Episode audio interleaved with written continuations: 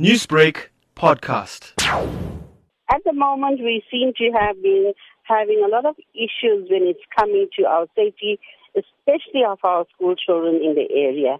This has been going on for almost 30 years when the community has approached the council and the respective Department of Transport to getting speed humps installed so that we know that our children are safe because our motorists are basically not adhering to the speed limit, and this has been causing us major problems in our area.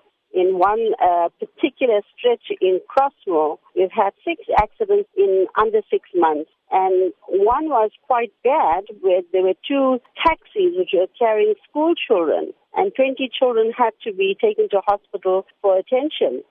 And what has been the community's reaction to the death of the seven year old on Friday? Everybody is very upset, very devastated because a loss of a young child's life is not something is taken lightly. And we are just hoping that the powers that be is going to listen to the community and not sit in the ivory towers and make decisions on what is happening on the ground here.